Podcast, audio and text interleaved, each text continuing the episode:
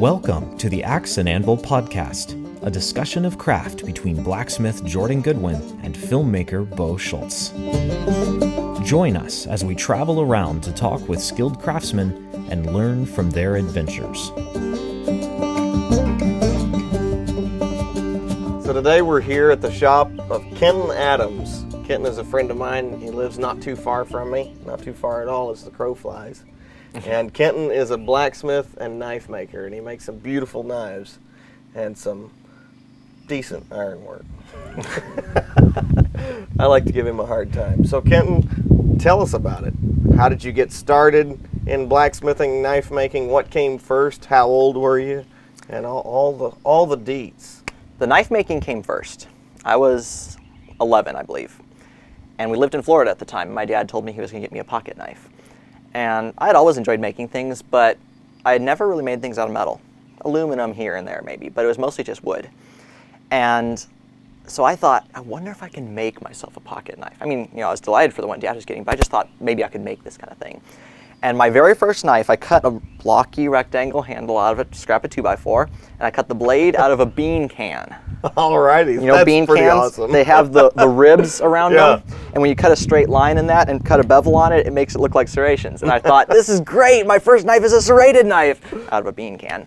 Oh, well, that never, I don't even know where that knife went. That one never really got finished um, because with the little Dremel I had and metal grinding bits, I couldn't grind the wood. Picture metal grinding bits on wood. It's more like burning the wood deep enough to make a slot for the folding blade and everything. So that was that was just an attempt. I don't really consider that my first knife. That's Shortly after awesome, that, though. we moved here to Tennessee. Not at this location, but we were renting near here while we built this place. And I thought, you know, I need to take this back up again. So I got a book called The $50 Knife Shop by ABS Mastersmith Wayne Goddard. And the emphasis of that book is on, you know, trying to make high quality tools with really basic, I mean, high quality knives with really basic tools. And that book is what got me started. Yeah. And that's like that's one. where I where I began. Once I had a forge and was learning about the heat treating, then I thought, you know, I could do other things with hot metal. And that's when I branched into the blacksmithing. That's awesome. That's awesome. So it So- had nothing to do with YouTubers or or bladesmithing culture online. It was because of your own Right. desire to make something. Right. In our family, um, we, we children were not allowed to do anything with the computer except use it as a phone. Um, our phone runs there sometimes. Um, so we weren't allowed to do anything with the computer until we could type properly 35 words per minute and 95% accuracy, which I That's did in eighth grade, I believe. So yeah, there was no searching YouTube or anything. It was just a matter of, um, and you know, I honestly think the reason I get I got into craftsmanship is because I wasn't online online, you know, the internet is like a huge black hole that just sucks people's time up. It- you know, it, people use it as entertainment, I believe. Um, and so I think partly because I wasn't on there is what made me start just working with my hands, trying to create things, trying to have fun and invent things. And so yeah, that's kind of the Yeah. story of how that got started when I was 11, and I believe it was I was 12 or 13 when I actually f- made my first complete knife, with that, which I can show you later on. I still have it to this day. That's awesome.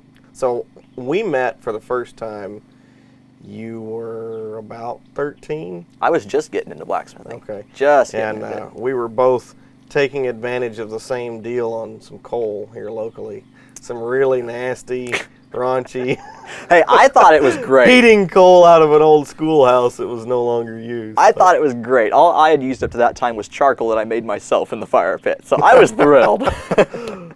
I'm not sure charcoal would have been a downgrade from that stuff. It seemed like it was dust that produced clinkers.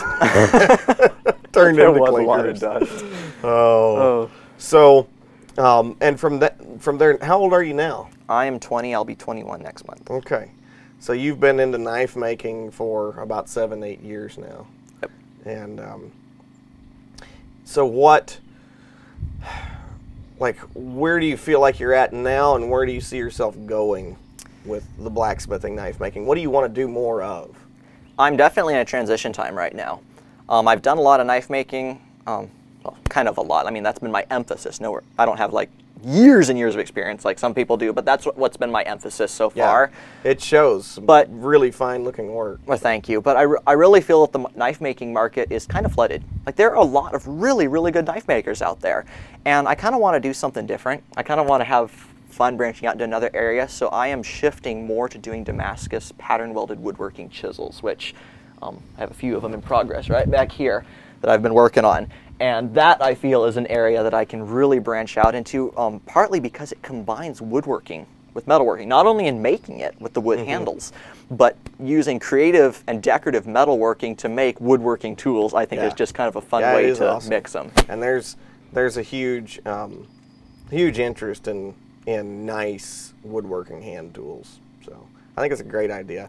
I will. I try not to argue with with um, people I'm interviewing, but I I have to say I don't think that n- that the uh, knife market will ever be, be saturated because I and this is coming from somebody who's not a knife maker, but um, the same goes for blacksmithing. I think that I think that anybody can um, can make a good living selling knives or blacksmithing stuff or whatever um, if they just build enough of a reputation for themselves to basically um, you know make people want to buy from them. It can be the same knife a dozen other guys or a hundred other guys are making, but if people want your knives, they'll buy them. I, I totally agree. I see I see what you mean. I would say probably a bigger portion of why I'm doing more chisels is because I want to do something different. Yeah, I want to do I something that I haven't seen that much done. awesome.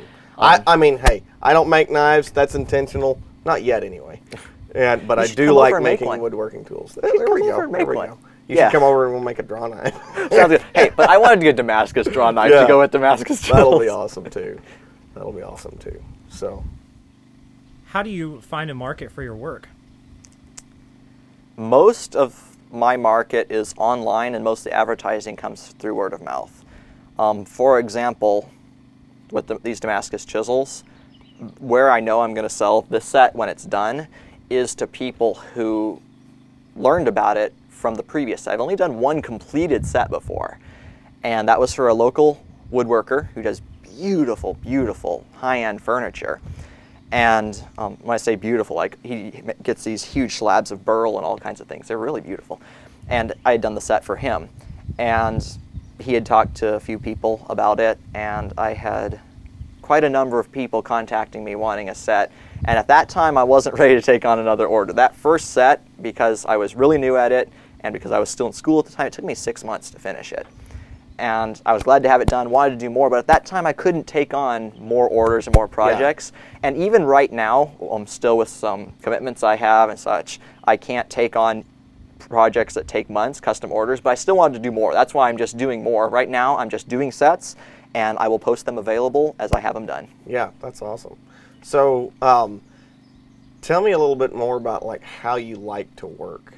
Um, obviously, this is a this is a different a different mix of tools and methods than I use in in my almost hand tool only shop, and um, and uh, I really love the machines and the and especially the vintage ones. So just just tell us how you how you mix the things as as old school as a coal forge with a uh, milling machine and, and all of that. So I enjoy, as far as far as the craftsmanship of it, I enjoy getting near as close to machine perfection as I can, being handmade. I enjoy the challenge of fitting things, you know, so tight, not a bit of light gets through a gap. Um, sometimes to a fault, like we were talking about this flower stand that I'm currently working on, and how you know building the thing to all within everything's within a 32nd of an inch and you're basically saying you know tolerances like that it's nice but sometimes it's not necessary so i would say a lot of the enjoyment that i have in it is just striving for the perfection in just about anything i do whether it's with the chisels with knife making just always trying to get those fits and finishes to where they are as perfect as can be that's Yeah. that's really i enjoy i enjoy the design aspect of it as far as it being a functional tool like that's i would say is my first commitment is i need to have a high quality tool but in making that, I really enjoy pushing for those machine-like tolerances. yeah, that's cool. Combined with, I would say, machine-like tolerances combined with just the aesthetic beauty of mixing pattern welded steels and exotic woods and that kind of thing too. How do you think? Um, how do you think like your seven or eight years of of blacksmithing and now machining and just different making things with your hands? How has it changed or shaped um, the way you view life in general, or other other things in your life? I know that's a deep question, but It is, it is, but it's a good one. For I know, sure. and I know it's a two-way street. Like, you know, other areas like influence your making, obviously, but One thing that I have seen through learning what I would call practical skills. Now, I, I'm not saying the high tolerance. That's not necessarily that's that's an art. I wouldn't necessarily call that. But for example, blacksmithing, being able to create your own tools, um, it's it's given me a perspective on how fragile the commercial production systems are. And I think, I personally believe it's really important to have some skills. I know you value a lot of those skills too around your homestead um, that, ena- that enable you to have a, a noble independence and sustainability in being able to create your own tools. You know, I love the art of it, like with the Damascus chisels, but in the same in the same realm as that is the skills of just making a good quality chisel for your own use. Yeah. And I love the sustainability aspect that's at the root of handmade tools. yeah, yeah. I know it's for me. It's also that, and also it's it's really given me.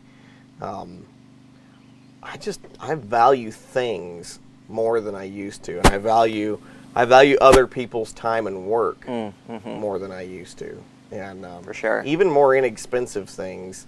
Um, it's it's I I am not as much of a bargain hunter as I used to be.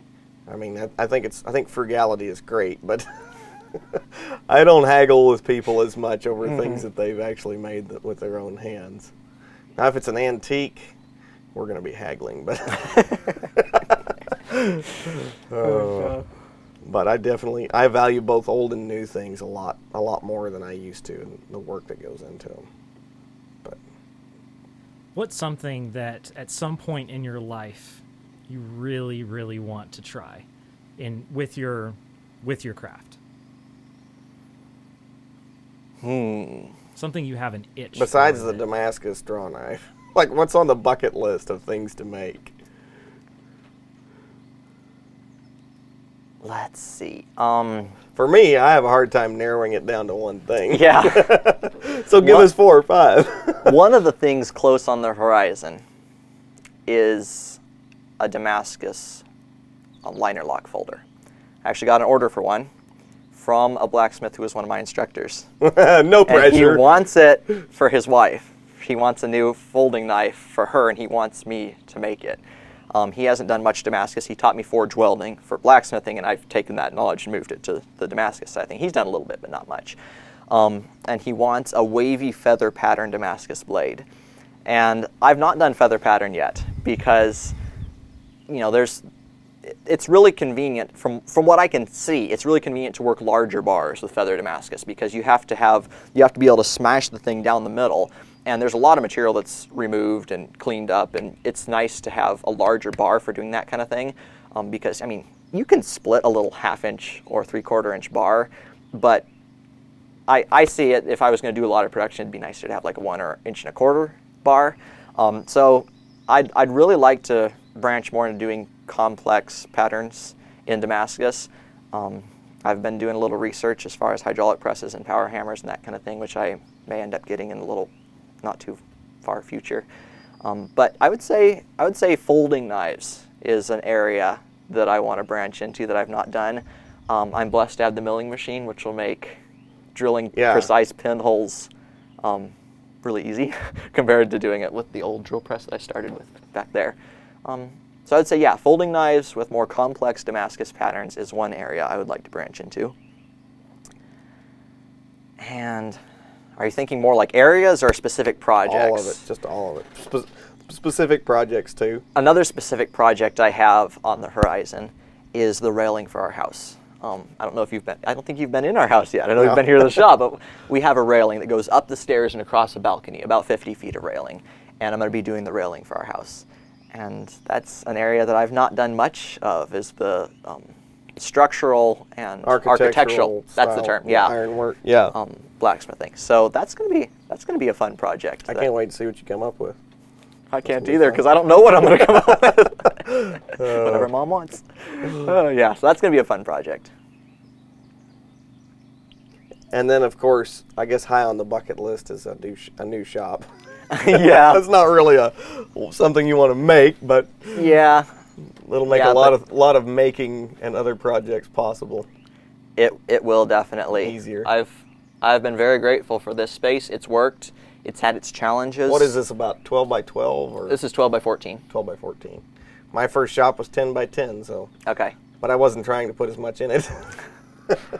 Yeah, this, this But it was well. tight. The the weather has been one of my biggest challenges here because as you can see, it's open on this side right here, pretty much closed on three sides except the doorway back there, which the doorway goes into a covered area. Um, so as far as with the more expensive machines like the Multiquip generator and the welders and the milling machine and that kind of thing, um, I've had to be careful to really um, keep them well lubricated, and often, at least with the milling machine, I keep a thin coat of oil over the entire frame Yeah. because especially like in the spring and in winter and that kind of thing when you get fast temperature changes yeah. i've come out here to find that machine just dripping probably a couple gallons of water hanging on it Yeah. um, same kind of thing with the the forge in this area out here um, when i leave it for a little while i spray wd-40 over it and it really helps seal that because it's out in the open so this you must buy it by the bucket. we, we go through a couple gallons a year. but yeah, new Uh. shop that that will be wonderful. I think I, I think we're, we're going to be going about 50 by 70 feet for the new shop. Just a little bit of an upgrade. Just a little. A little, little bit. more elbow room. It'll be nice. Who are the masters that inspire you? As I mentioned earlier when I started knife making, Master Smith Wayne Goddard has been one of the biggest inspirations. I have two of his books. Um, one of them kindly gifted to me by his family. He died a couple years ago, Mr. Goddard did, and I was actually going to go when when I was going out to Oregon for a trip. He lived out in that area, and I contacted him to see whether I could meet him to find that he had died two weeks before. And oh, well, I got to talk to some of his family members and just you know say I really appreciate what Mr. Goddard did. He's inspired me. I know he's inspired others. And um, as a surprise, without me knowing, they sent me one of his books that I didn't have. That's awesome. And so yeah, I would I would still love to meet maybe his family someday. Yeah. But yeah, he's been a major inspiration to me. Um, as far as other other people, I'm trying to think of people who inspired me early on, like who really got me going in it, and it was really Mr. Goddard who was like the biggest inspiration. Um, the gentleman, uh, Jack Andrews, I believe was his name, who wrote Edge of the Anvil. I have Edge of the Anvil and New Edge of the Anvil, the two, two books that he wrote. Um, Peter Parkinson, who wrote um, The Artist Blacksmith.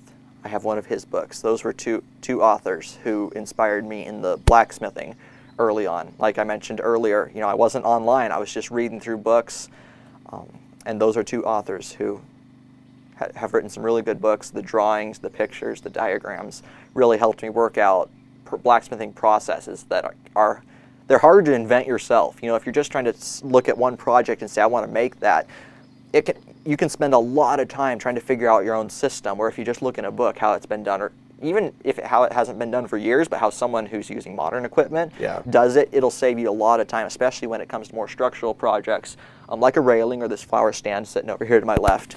Um, when you look at the way that they lay things out, the way they avoid distortions, the way they plan things, the order of operations, all that kind of th- stuff saves so much time. So I would say Jack Andrews, Peter Parkinson, um, Mr. Wayne Goddard, those are some of the people who really inspired me early on. What are some of your pet peeves? This is one of my favorite questions. what are some of your pet peeves in um, the world of knife making, blacksmithing, whatever, uh, or or uh, mistakes that you see people making that that um, you just really believe strongly could be Oh, you want to get me started on that? okay, first, Maybe I don't. people use sharpness tests in knife making to try to show the quality of a knife. Sharpness is not quality in a knife. It is a quality of a knife, But because someone can cut a free hanging rope does not mean they can take that knife and hammer it through a quarter inch mild steel rod without it bending the edge or chipping the edge or anything like that. So that's one of my biggest things. I see people It can hold a, testing. it can hold a great edge, but be brittle as glass. right. or it can be soft as butter and still be sharp. Yeah. So that that's one thing that just bugs me is when I see people just only going for the sharpness test. It's like, no, I want to see that thing chop through a hickory 2x4 and still shave hair without any problem. Which I have done with that 8670 chopper back there. I think I posted some Instagram stories of chopping through hickory. Not a single bit of wear on the edge. I haven't even sharpened. The thing's still hair shaving sharp. Bare spots all over my arm from chopping through hickory and then just shaving off hair. So yeah, t- if you're going to test for quality, truly test for quality. One of the, I think the first. Sorry, I just have to Go throw this story Go in there. it. One of the first edge tools I ever made was a, was a hatchet. A Okay. Folded, you know, wrought iron body, folded Cool. around, wrapped and welded, and I used a piece of file for the edge, and I got the heat treat totally wrong. Files can be unpredictable anyway. Well, they usually have high what I was sulfur doing. too, Yeah. so they can easily crack in forging. And um, anyway, I was chopping a piece of green maple, so it wasn't wasn't even that much of a test. Uh-huh. And uh, I did quite a bit of chopping, and then all of a sudden, man, that just came apart like huge chunks. It was leaving behind chunks of itself in the wood. But- so anyway, Oh, other man. pet peeves. Oh, It stayed sharp until the edge broke off. oh, another thing that bugs me a little bit is when people think I'm not working safely because I never wear gloves. One thing that people rarely realize, and I don't fault them for it, if you haven't done it, you just don't know, is how dangerous it is to work with gloves. Because scale will fall down the, the edges right, in, right into your hand. Um, if you get used to grabbing hot things all the time, I know people who have used gloves, they get used to grabbing hot iron, and then they forget they don't have gloves on and they go to grab it. And I personally think it's way safer to develop um, safe working habits yeah. without excess. Even if it means PPE. some hard lessons and getting burned a few times. I've gotten like me. I'm a very slow learner, so I've I've only probably in the last year stopped touching hot iron once in a while. Uh, I've But- I've not grabbed hot iron that much. Uh, occasionally, you know, if you've let it if you've let it cool for a little while, it's black. It's not showing any heat. You know, red hot iron is not what burns you. It's right. the stuff it's that's the stuff that doesn't look still around hot. seven, eight hundred degrees. Right. Um, but yeah, I've gotten a few scale burns here and there, but I have not had any major burns ever. I've gotten worse burns from loading our wood stove than from the forge. I it, that's a that's a peeve of mine too. Is is the gloves thing. Um, a lot of beginners just don't realize like how much muscle memory and dexterity you have to build to be just decent at hand forging, and um, that's it's impossible to do that and wear gloves. Yeah, it's totally hard agree. for someone who is really good at hand forging, better than me, to wear gloves and it be like and it not hamper them in their hand forging, especially on the hammer Yeah. hand. And um, I wear I wear a glove on my tongue hand sometimes when I'm dealing with a lot of radiant heat with a certain project or whatever. Mm-hmm. That totally makes sense. Like if, if you're if you have a red hot bar that's quarter inch thick, four inches wide, and ten inches long, you're trying to slit the thing with a chisel, and your chisel's only ten inches long. To hold your hand above that thing is just gonna right, you're gonna have to have a burn glove. you. Right. But a, so the glove on the hammer hand just it's like it, it's it's pointless yeah, and it's it's counterproductive. very much so. Yeah. So let me- One of my pet peeves is is anvils that rock. and there's an example. Doesn't rock too bad, but yep. Just had to throw that in there. Yeah. Thank you. Yes. Yes. I, that I, I have is to not say the I, best. I love your um, just get it done, do it with what you do what you can with what you got attitude with your your forge setup that's completely outdoors. Like you're not even dragging it in and out; it's out there, and you're still managing to take good care of your tools. You're keeping them from, you know, descending into a pile of rust, and it's very impressive. So Well, thank you. It's they've they've taken a little bit of wear for it for sure, but it's what I have to work with right now. So do the best I can with what I have currently. What was it like to get into knife making and then realize this is extremely popular. A whole bunch of people are wanting to do the same thing or trying to do the same thing on YouTube. Um, was it immediately trying to figure out how to differentiate yourself from it, or um, what was what was it that went through your mind when you figured all that out? What I figured, and what has been my approach from the start, has been if I produce a quality product first and a pretty product second, it'll go further. Because I know people who have my knives from when I was 15, 16, you know, they're a number of years old now. And th- they say to this day they hold an edge great. They sharpen it a couple times a year at the most, and they're still happy with it. Now I look at those, and they were nowhere near as pretty, in my opinion, as I can do now. But um, I know other people on the flip side who chose poor materials, worked the poor materials poorly. Again, this is just in my opinion, and it may have been really pretty, but the people who go to use them end up setting them on the shelf more than using them. And I would say that's one of the biggest things that I've tried to do to set my work apart is just try to keep it the quality and it being a functional tool Yeah. first. Um, let's see, other things that went through my mind. Um, one thing that went through my mind a few years ago, I think it's been a few years. We don't have a TV, but I know of the TV show called Forged in Fire. And I remember I remember around when that really became popular. And I remember seeing how much it's hurt those who actually do blacksmithing. Because now everyone knows what an anvil is. Everyone knows what a blower is. And there are people who have very vast resources who are willing to pay huge prices. And in general, it has skyrocketed the price for blacksmithing tools. I, I saw the, the prices Yeah, go yeah. up Oh, because yeah, I was did. really getting into it, looking for my first anvil and that kind of thing.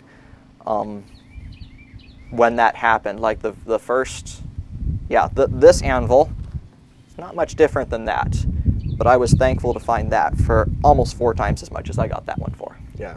or my parents got that one. That was the first one I started with, and I don't think that's going to be long term. I think it's gonna. I think the the rise is gonna fall soon. Yeah. When people realize, like you were saying, the huge amount of muscle memory it takes and practice just hours, sometimes frustrating hours at the forge, to learn how to swing that hammer exactly how you want. When people realize what it takes, um, they're going to start realizing, you know, I don't think I need this thing anymore. And I think in a little while, all those tools that have just been sapped up by people saying, I want to do that, I saw it on TV.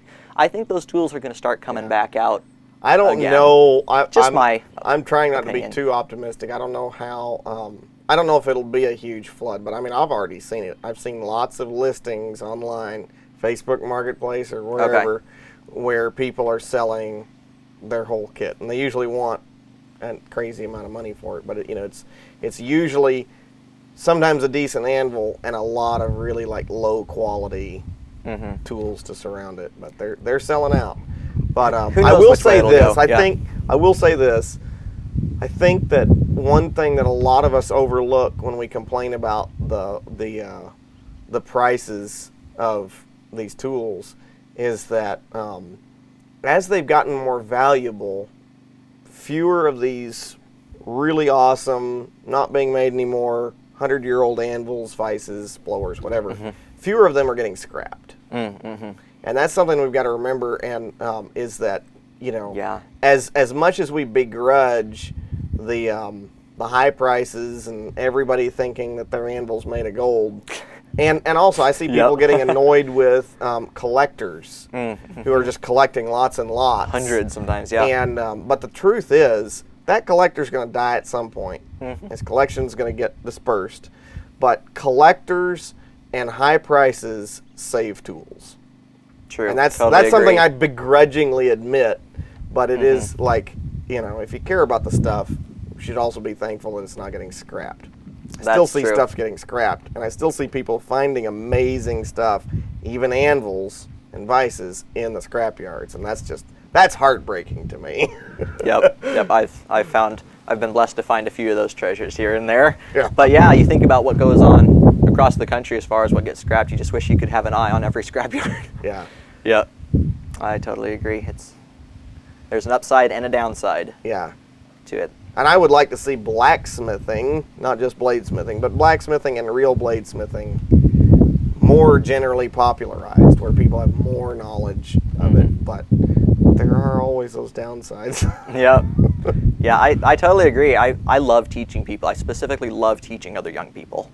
Um, that's I, I do classes, knife making classes and blacksmithing classes here.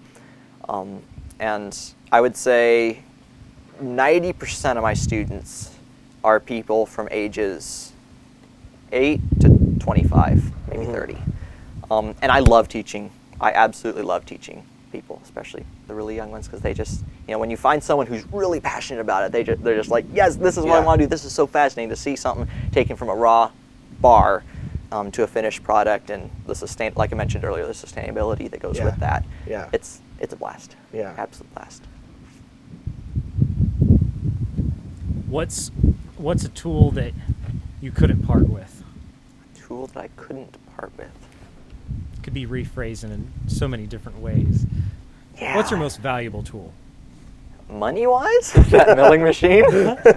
Functionally, probably that forge. I would say just about all my projects go through that forge at some point. you could get away with a block of Mhm. something for an anvil. In fact, this hunk of granite behind me back here, it's about 160 pounds. It's a headstone. I got it from a cemetery. I didn't take it from a cemetery. It was given to me.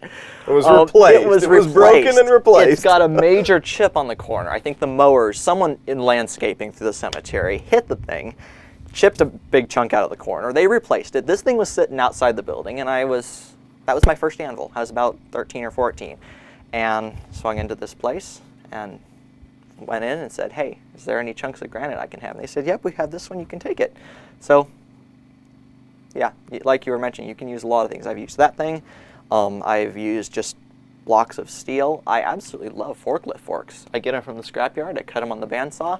Um, there's a chunk back there. It's 260 pounds, and that's my striking anvil. It's it's a it obviously has some more hardness. They have to be pretty springy to be forklift forks, and it's got a definitely got a hardness level that's above mild steel, and you can use a lot of things for an anvil. But yeah, that forge is definitely a workhorse for me. Where can people find you online? Online, the two places I have online right now are my Instagram page, which is at kenton.adams, my name with a dot in the middle, kenton.adams.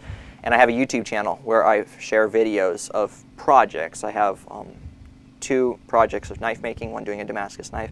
I have one on there of making a steel bouquet, a whole bouquet of flowers out of all um, steel. The flowers are all sheet metal, forged sheet metal. Um, and my channel name is my name, Kenton Adams. Awesome.